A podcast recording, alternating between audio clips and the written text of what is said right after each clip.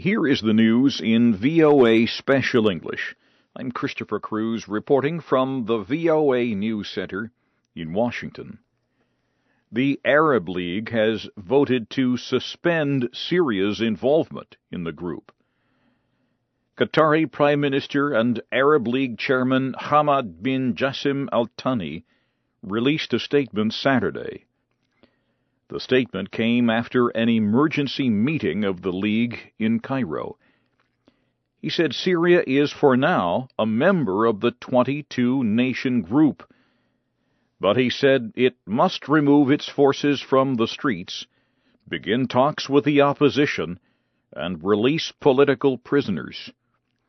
If Syria does not do so, the suspension will begin Wednesday and will continue until Syria ends its attacks on anti-government protesters.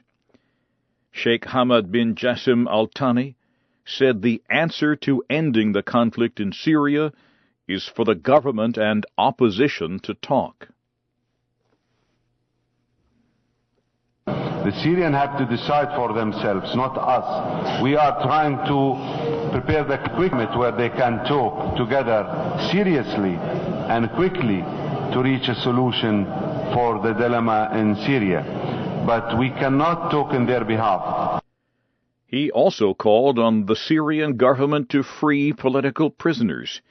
If not, he says, the League will recognize Syria's opposition group.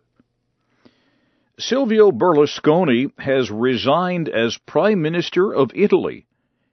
He had said that he would leave office after Parliament approved a new budget law, which it did. Thousands of people in Rome cheered when they heard Mr. Berlusconi had resigned. He had been Prime Minister for ten of the last seventeen years. In Iran, officials say a massive explosion killed at least 17 people at an ammunition storage center west of Tehran. State media said the storage center was operated by Iran's Revolutionary Guards. They also reported that a top guard commander died in the explosion. A spokesman for the military group says an early investigation suggests the explosion took place as troops were moving ammunition in the center. Investigators say they do not suspect any criminal activity. The powerful explosion damaged nearby buildings and was felt 40 kilometers away in the capital a bomb exploded on the side of a road in the northeastern Afghan province of Laghman Saturday. It hit a car, killing at least eight people, including a woman and a child. A spokesman for the provincial governor said the explosion destroyed the vehicle. The commander of NATO-led forces in the country joined Afghan President Hamid Karzai in condemning the bombing which took place in the Alingar district. American General John Allen said, This is another example of the insurgency's absolute lack of respect for human life. Yemeni government troops have killed six suspected Al Qaeda militants in clashes in southern Abyan province. Local officials said Saturday that at least three other gunmen were wounded in the fighting in the provincial capital Zinjibar. You are listening to the news in VOA Special English from Washington.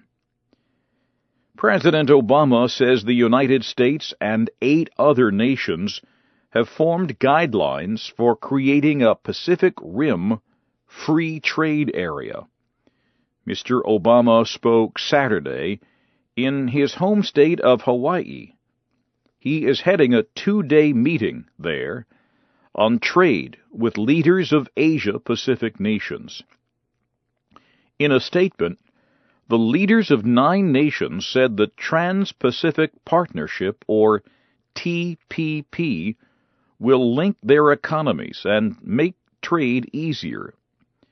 They said they believe it will help create jobs, improve living conditions, and reduce poverty in their countries.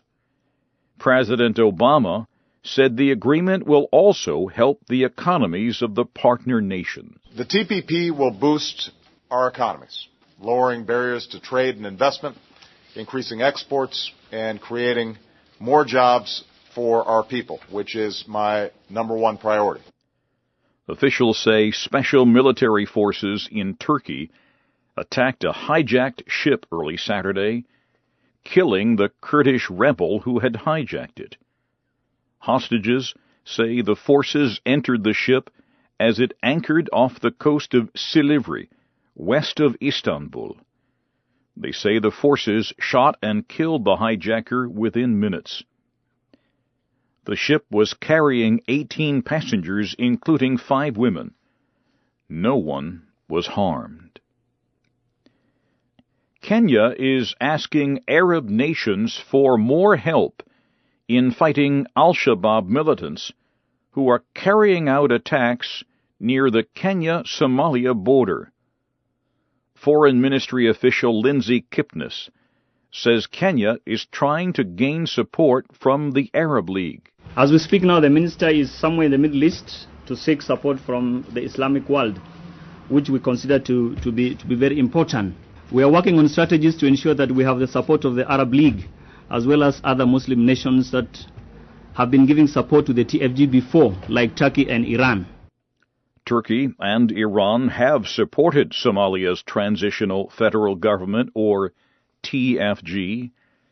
Kenya's military says it is working with TFG forces to capture al Shabaab fighters in Somalia near the Kenyan border.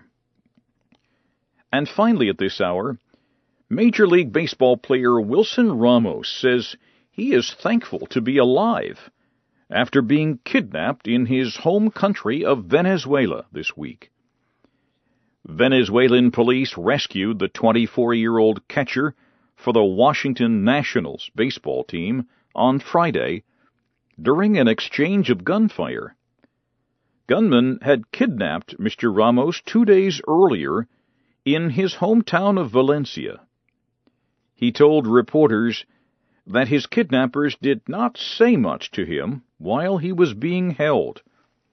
However, he says he believes they were from Colombia because of the way they spoke Spanish.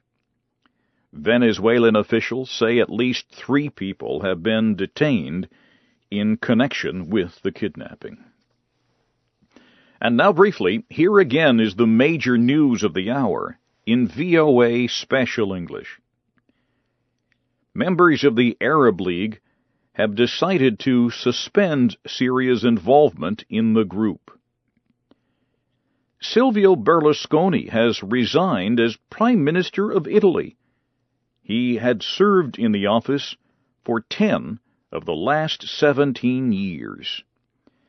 And President Obama says the United States and eight other nations have formed guidelines for an agreement to create a Pacific Rim free trade area. There's news anytime from around the world at voanews.com.